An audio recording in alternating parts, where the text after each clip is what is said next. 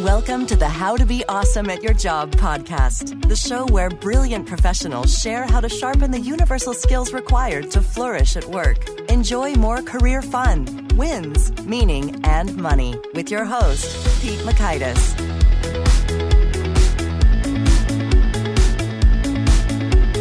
Hello, and thanks so much for joining us here for episode 150 with Kim Scott. Kim is talking about radical candor, which is so powerful. So you're going to walk away learning one, how to care personally while challenging directly. Two, three important conversations that you should be having at work. And three, an approach to giving better feedback to your boss. So if you'd like to check out the show notes or the transcript or the links to items that we reference here, you can find that over at awesomeatyourjob.com slash ep150. Here's Kim's story. Kim Scott is the author of Radical Candor, Be a Kick-Ass Boss Without Losing Your Humanity, a New York Times and Wall Street Journal bestseller published by St. Martin's Press. Kim is also the co-founder and CEO of Candor Inc., which builds tools to make it easier to follow the advice she offers in the book. She's also the author of three novels.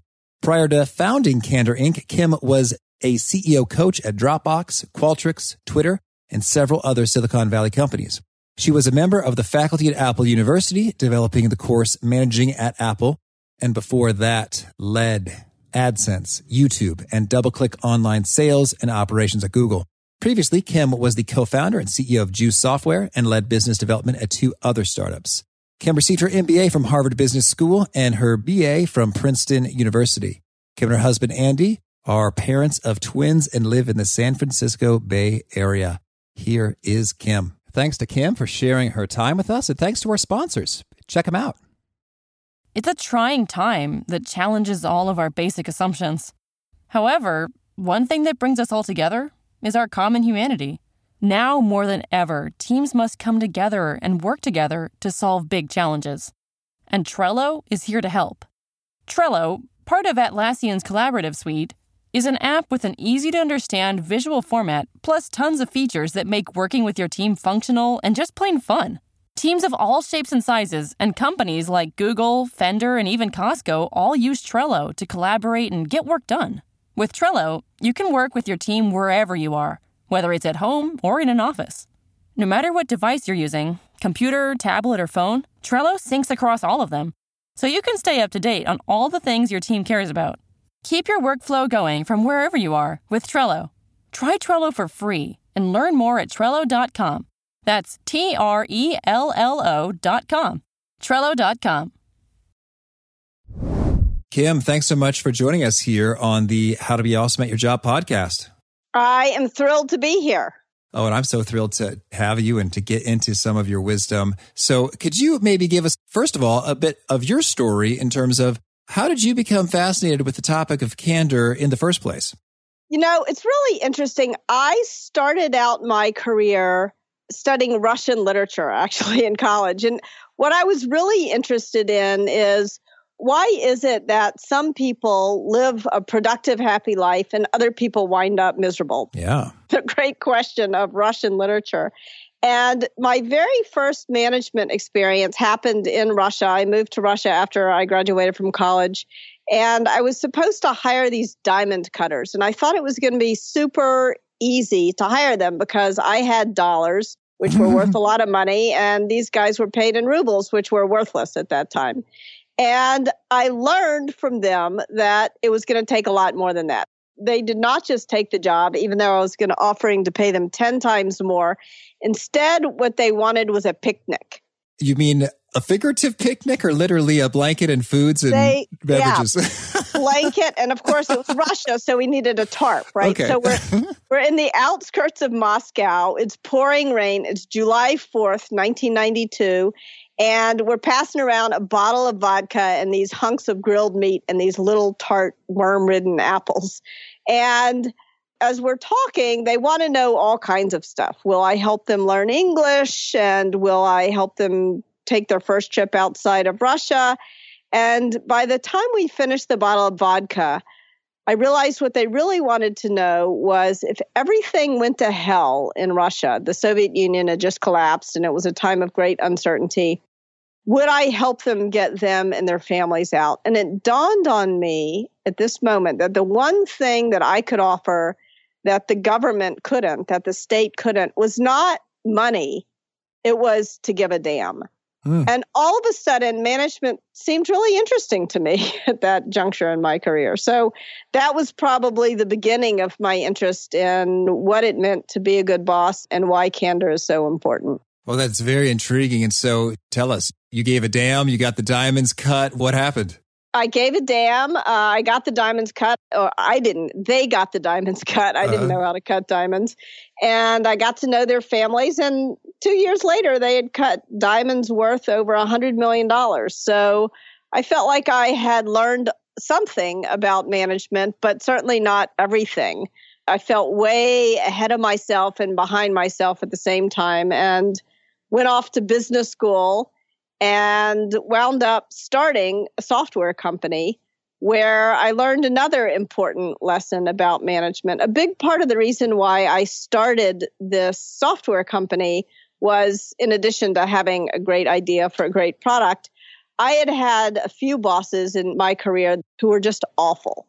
They were sort of so belittling one of them that I literally shrunk half an inch mm. while, while I was working for this guy. He was sort of drove me nuts and you know incredibly rude sort of person lots of typical boss stories and i didn't want to be that kind of boss. So i thought maybe if i started my own company everything would turn out differently. And i didn't become like that guy. I became a very different kind of bad boss at this startup. I was never rude or mean but there was a guy on my team we'll call him bob and i liked bob a lot. He was smart he was funny he was charming he would do things like we were at one of these management offsites where we're playing one of those endless get to know you games that everybody hates, but nobody has the courage to admit they hate it. And Bob finally spoke up and he said, You know, why don't we just go? I've got an idea that'll be really fast. Why don't we just go around the table and everybody can confess what candy our parents used when potty training us weird but fast. Even weirder, everybody remembered Hershey oh. Kisses right here. And for the next 10 months, anytime there was a tense moment in a meeting, Bob would whip out just the right piece of candy for the right person at the right moment, right? So this was Bob. I found him funny. I found him charming. I liked Bob. Only one problem with Bob. His work was absolutely terrible. He was doing atrocious work. I learned later actually that the problem was that he was smoking pot in the bathroom. Ah. Maybe explained all that candy. There you go. but uh, I didn't know that at the time. And so I kept trying to buck Bob up with false praise. Bob, you're so smart. You're so awesome. I think if you work just a little harder, maybe you could make this just a little better. And of course, things never really got better. And after 10 months, the inevitable happened. And I realized if I didn't fire Bob, I was going to lose half my team. Hmm. So now I have to sit down and have a really hard conversation with Bob, a conversation I probably should have started 10 months previously. And when I finished telling Bob where things stood, he sort of pushed his chair back from the table.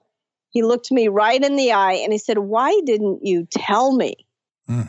And as that question is going around in my head with no very good answer, he looked at me again and he said, Why didn't anybody tell me? I thought you all cared about me. Wow. And now I realize just because I've been trying to be nice to Bob, I'm having to fire him. Not so nice after all, right? I had failed Bob in six really important ways. I had failed to solicit feedback from him. I never asked him what I was doing right or wrong from his perspective. Maybe I was doing something that was driving him so crazy he was forced to toke up in the bathroom. I'll never know because I never asked. I also never gave him the kind of praise and criticism that was meaningful. The praise I gave him was really just an emotional head fake. And the criticism I gave him, I just, I never gave it. I never told him when his work wasn't really nearly good enough. And I also had, perhaps worst of all, failed to create the kind of environment in which everyone on the team would tell Bob when his stuff was really good and when he was going off the rails. And as a result of this, I'm having to fire Bob. Mm. right? Because of my mistakes, I'm having to fire him. It was too late in that moment to fix things for Bob. All I could do was to make myself a really solemn promise that I would never make that mistake again. And that was really why I spent as much time as I spent writing the book Radical Candor and, and really thinking about why I had made that mistake and how to help other people avoid that mistake. Because it's a mistake that so many new managers make. I've seen people make it over and over and over again. Absolutely, yes. But you mentioned you failed in six ways. You gave us three. Are there three more? So the three ways I failed were I failed to solicit praise or criticism. So that's two. I failed to oh, give oh, gotcha. real praise or criticism. That's another two. And I failed to create an environment in which everyone, I failed to encourage an environment of guidance where everyone would give Bob praise and criticism. Oh, I see. The praise and criticism doubles it up. Yes. On each. So Understood. It's a powerful tale and that really would get you going in that direction. Yeah. And so, well, I'm intrigued to hear then. So folks don't do it. You know, why don't they do it? Yes, it's a really important question. And I spent a tremendous amount of time thinking about it. So I've boiled it down to uh, I spent 10 weeks at McKinsey and two years at business school. So I'm a strong believer that all of life's problems can be boiled down to a good two by two. Oh yeah, right? I'm a Bain guy. So, yes. yeah, yeah. Here you go. Here's my two by two that explains all of this. So on one dimension is caring personally, and on the other dimension, on the horizontal axis, if you will, is challenging directly. And so the question is, why would anybody fail to care personally or fail to challenge directly? So let's take it one dimension at a time. Let's first look at caring personally. Nobody begins their career as a manager thinking, I don't really care about people at all, so I think I'm going to be a great boss, right? That's not the way it usually works. What happens is we get told when we're about 18, 19 years old, around the time we get our first job, we get told be professional. And for an awful lot of people, that somehow begins to mean leave your emotions, leave who you really are, leave the very best part of yourself, leave your humanity at home and come to work like some kind of robot or something. And that's really a terrible mistake. You can't possibly care personally about the people who you work with with only some fraction of yourself. You have to bring your whole self to work. You have to be more than just professional. I'm not saying be unprofessional, but I'm saying you've got to bring your whole self to work if you're going to do great work and build a team that allows everyone to do great work. So that's one dimension. That's the care personally dimension. On the horizontal axis, imagine challenge directly. What now? This is what I think of as the willing to piss people off dimension. Colin okay. Powell said that leadership often means being willing to piss people off. Okay. Now, it hardly seems worth asking why aren't we willing to piss people off? It's such a profound instinct to avoid doing that. And I think this begins really not when you're 18 years old, but when you're 18 months old.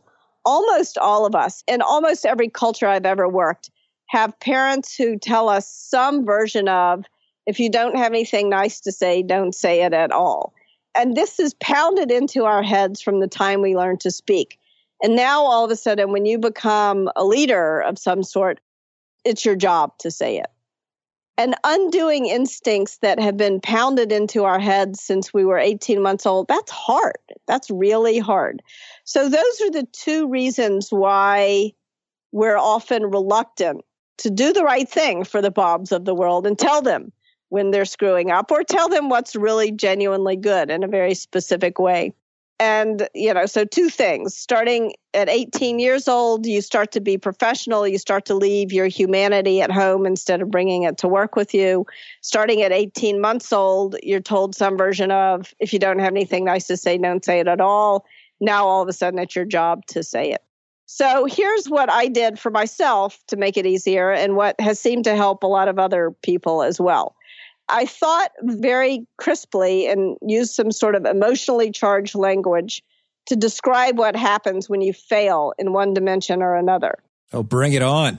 Yes. So let's imagine this two by two axis. So care personally on the vertical axis, challenge directly on the horizontal axis. When you do both, when you're in the upper right hand box, that's radical candor. Now, when you do challenge directly, but you fail to show that you care personally, I call it obnoxious aggression. So nobody wants to be obnoxiously aggressive. Now, this quadrant is often called the asshole quadrant or okay. the jerk quadrant, right? But I don't want to call it that for a very specific reason. I don't want people to use the radical candor framework to judge themselves or others. Don't start writing names in boxes. I beg of you, please don't start writing names in boxes. What I want you to do instead is to use it to guide conversations that you're having in the right direction. So if you feel that you've been obnoxiously aggressive with somebody or that they perceive that you've been obnoxiously aggressive, the right thing to do is to move up on the care personally axis to show them that you care. Uh-huh. Now, let's take a look at the upper left hand box. What happens when you do show that you care personally, but you fail to challenge directly? This I call ruinous empathy. right? That was the mistake that I made with Bob was ruinous empathy.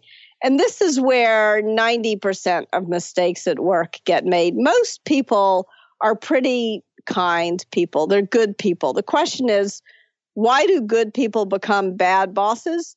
And nine times out of 10, the reason is not because their behavior is obnoxiously aggressive. It's because their behavior is ruinously empathetic, because they care so much about people that they can't bear to hurt their feelings. And so they don't say what needs to be said. Now, there is, of course, the worst place of all to be, where you neither show that you care personally nor challenge directly. And that I call manipulative insincerity. And that's where you see sort of political behavior creeping in, passive aggressive behavior, backstabbing kind of behavior. Does that make sense? Oh, certainly, yes. The worst of all, I understood. Yes. Well, and so now I guess I'm wondering in practice. So, in terms of, let's start with the easy one first. I think it's probably easier to bring more of yourself to work and care personally. But what have you found are some, I don't know, easier digestible ways, practices, habits that folks can start adopting quickly and get some momentum on this? Yes, it's a really great question. So, one of the most important things you can do is to begin having career conversations with your team. And by this, I mean three really important conversations. First of all, have a conversation that is around getting to know somebody. So, you've got to be careful, make sure the person is comfortable, but ask a question like starting with kindergarten, tell me about your life, right? And if somebody doesn't want to tell you about their childhood, don't force them to by any means. Just say, okay, let's start with grad school or 10 years ago or whatever. And what you're looking for in this conversation is, first of all, just to get to know the person a little bit better, but also to understand pivots, listen for changes the person made let's say this person was an academic and then they left academia and took a job on Wall Street or whatever. Why did the person make that change? Ask to try to understand. And what you'll usually learn from these pivot points in a person's life is what motivates them at work? What do they really care about in life and at work? And that's interesting to know because when you understand what people care about, you begin to put them on the right projects, you begin to sort of instinctively do the right things for them. So that's the get to know you conversation. The second conversation I recommend that any manager have with each of their direct reports is a conversation about the person's dreams.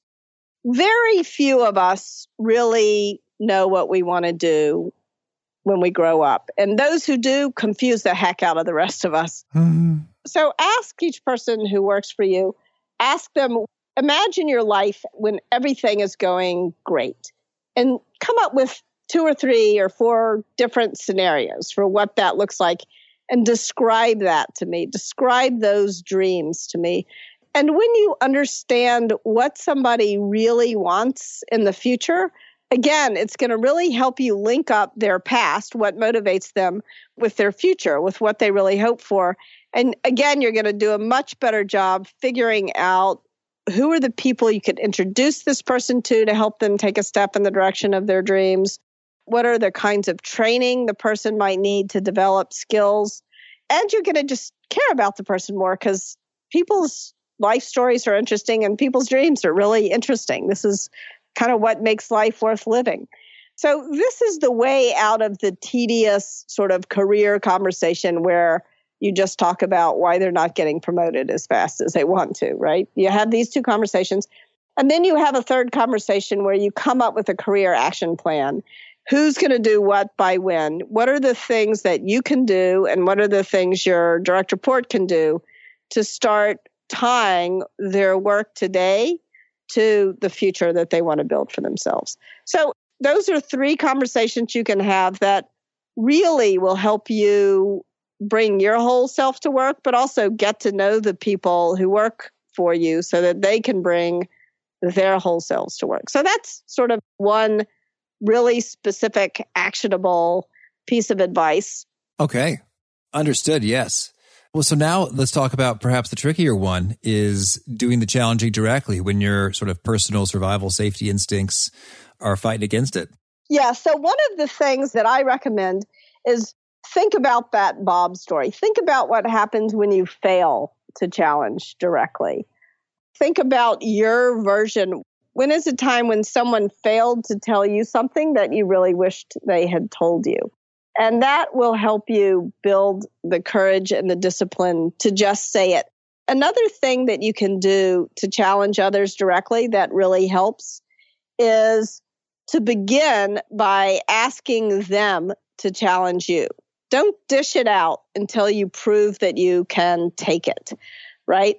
And so when you ask others to criticize you, it gives you a couple of really important things. First of all, the people who you work with are watching you very closely and you're going to learn something that's going to help you improve. So that's really good.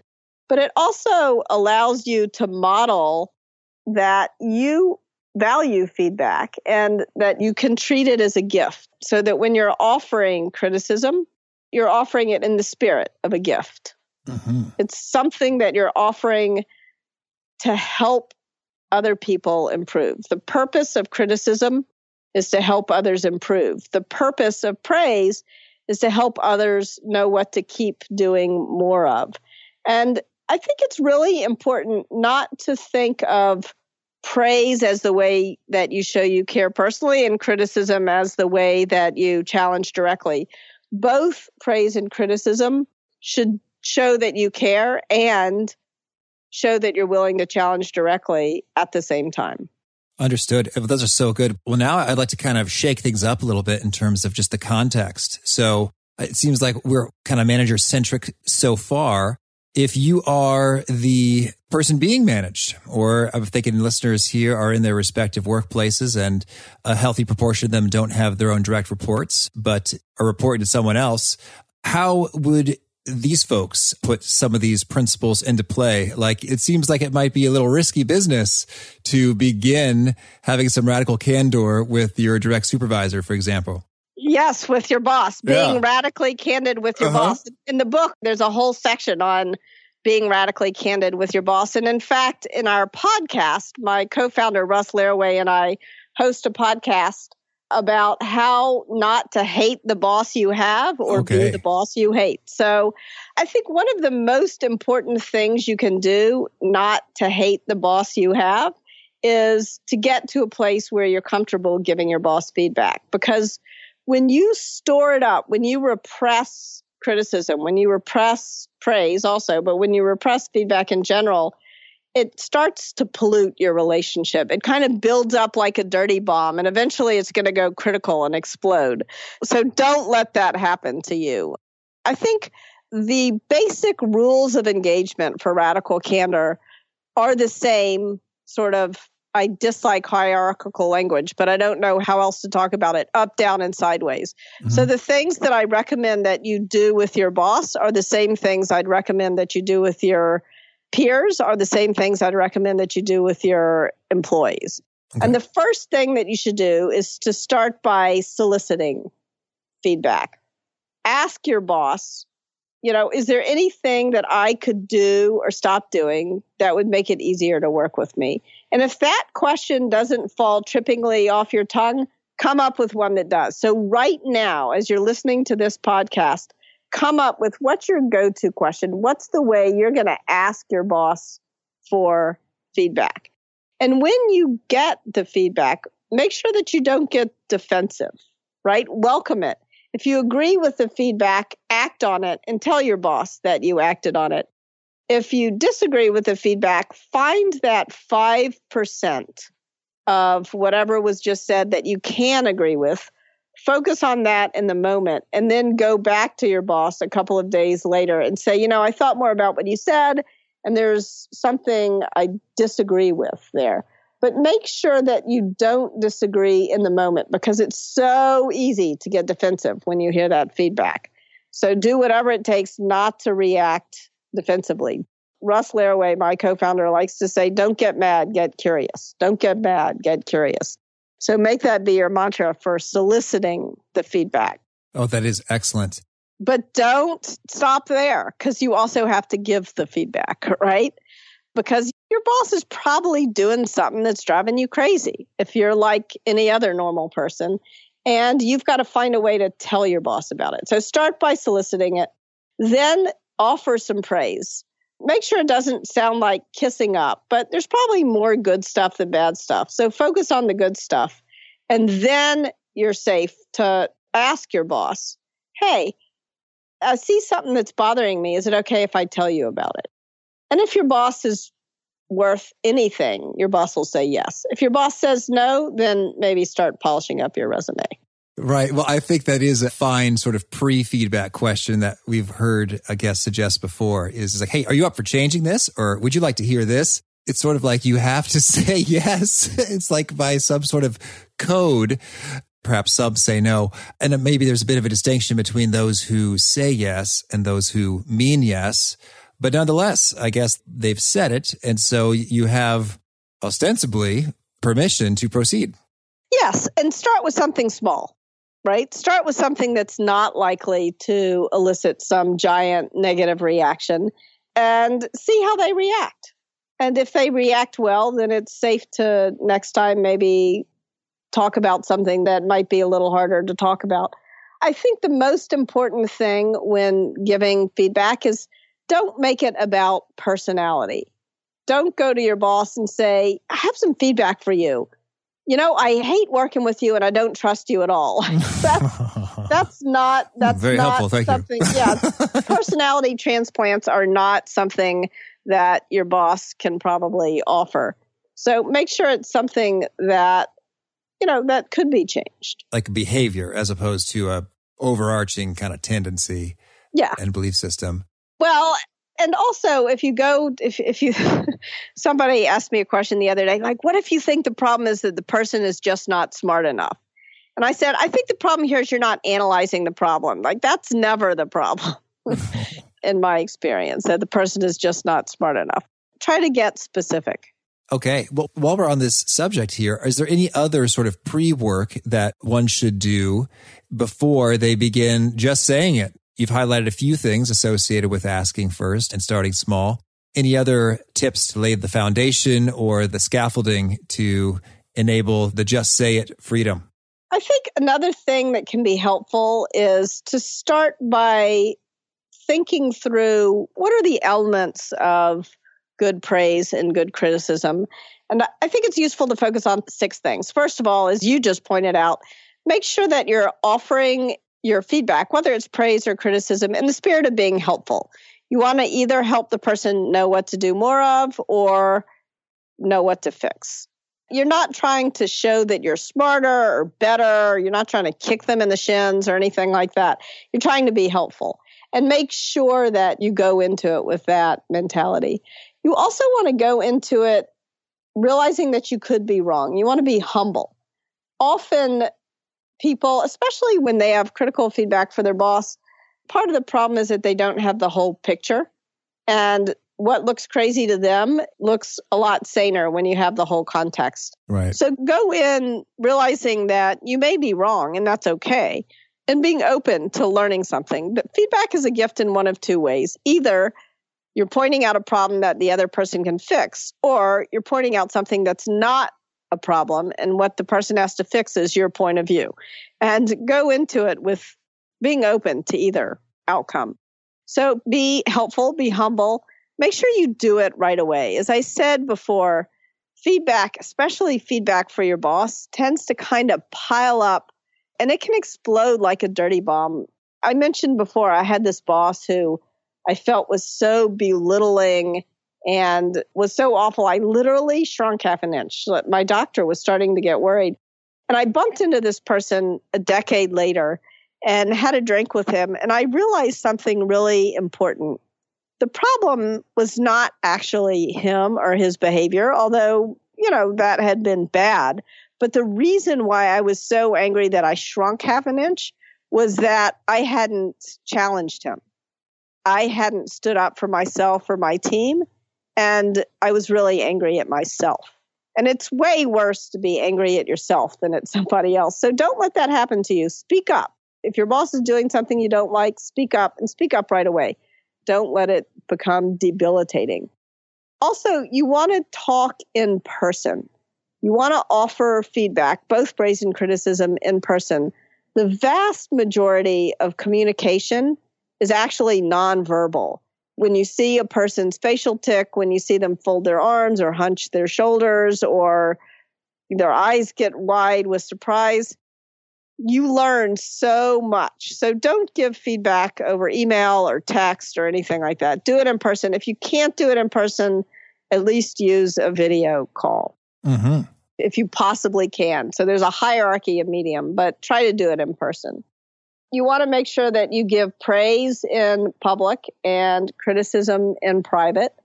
And last but not least, something I mentioned before, but is worth repeating don't make your feedback about somebody's personality. Don't say, oh, you're so smart or you're so stupid.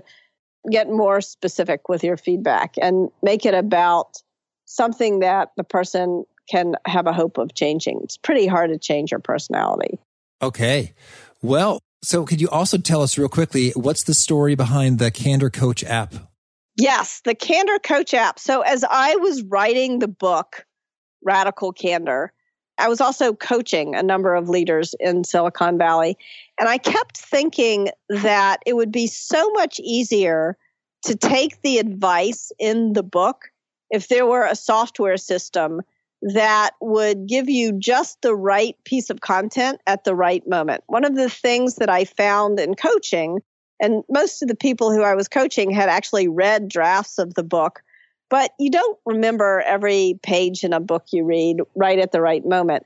And so as I would go in and have these coaching conversations, I would, when we were finished with the conversation, go back and copy and paste the right page or the right paragraph or just the right sentence from the book and send it to them. And they're like, ah, that's so helpful. How'd you write that so fast? And I realized it was just because I had the right context. Mm-hmm. And so, one of the things that we're doing with Candor Coach is really helping people to change their behavior. It's so easy to read the Bob story or to see the radical candor framework and to think, yes, I agree with that. But then to keep on doing the thing that you always do and not giving the feedback. And so, what we're really trying to help people to do is to build the habit of feedback and to get it in the right order and to track it with the people on their teams and to gauge it so that they know how it's landing for others. And then once we get that information, we can give you tips, the right flavor tips for each person on your team on a daily basis, really. Oh, it's so cool. Thank you. Well, now could you share a few of your favorite things with us and starting off with a favorite quote? Yes. One of my favorite quotes of all time is from John Stuart Mill. And he talks about how everything that is great about people, he says men, but I'll say people, either morally or intellectually, is that our errors are corrigible. but we can't see our mistakes ourselves. We rely on others around us to fix our mistakes. And that's why feedback and dialogue is so important. Mm-hmm. And how about a favorite study or experiment or piece of research? You know, one of my favorite experiments is such a sad one is Skinner's box, where they put these dogs in a box and they would shock them at random.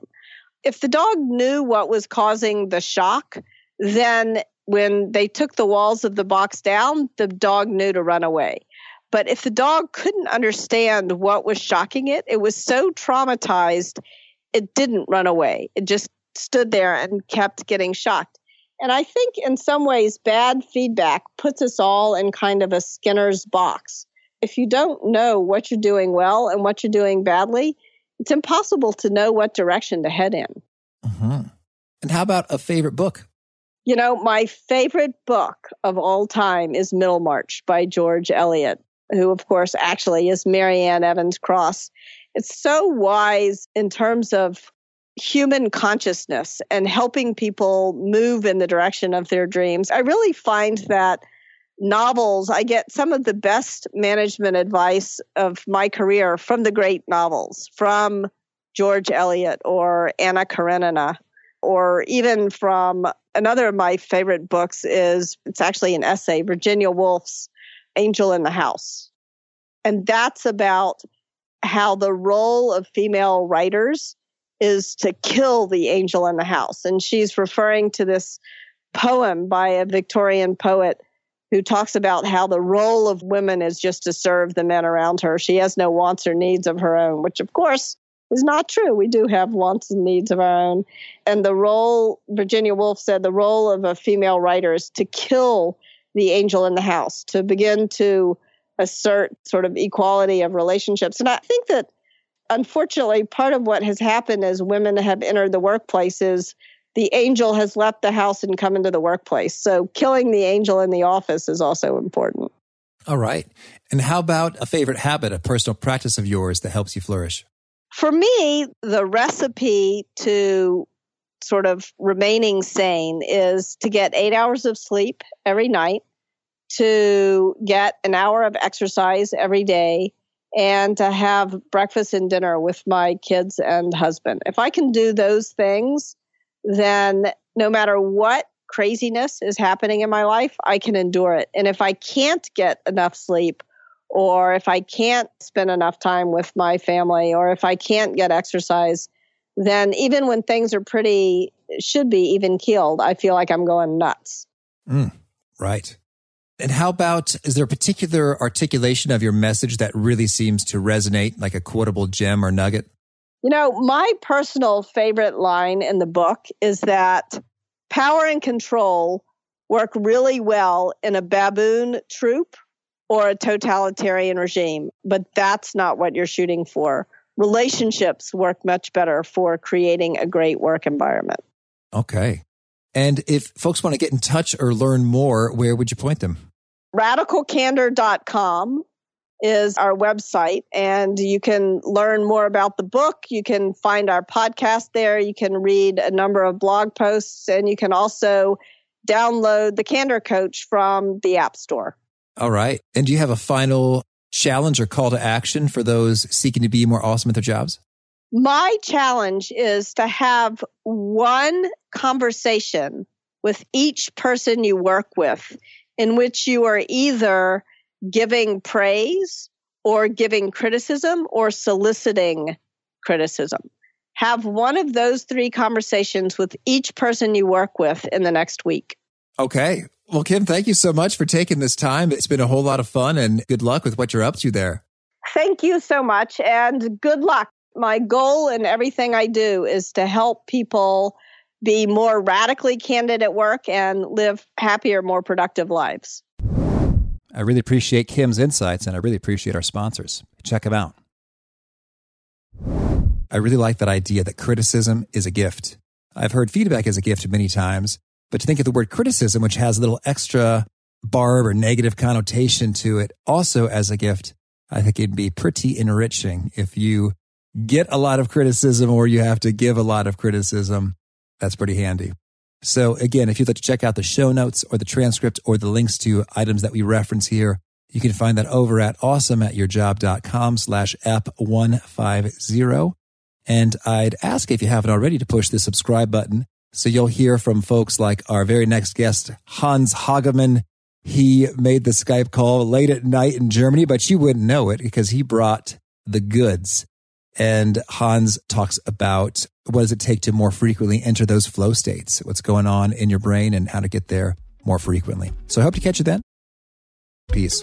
Thanks for joining us for today's episode. To get the most out of this conversation, visit awesomeatyourjob.com to find today's show notes, transcript, and infographic summary cheat sheet. For more entertaining professional skill sharpening, be sure to subscribe to catch the next episode of How to Be Awesome at Your Job.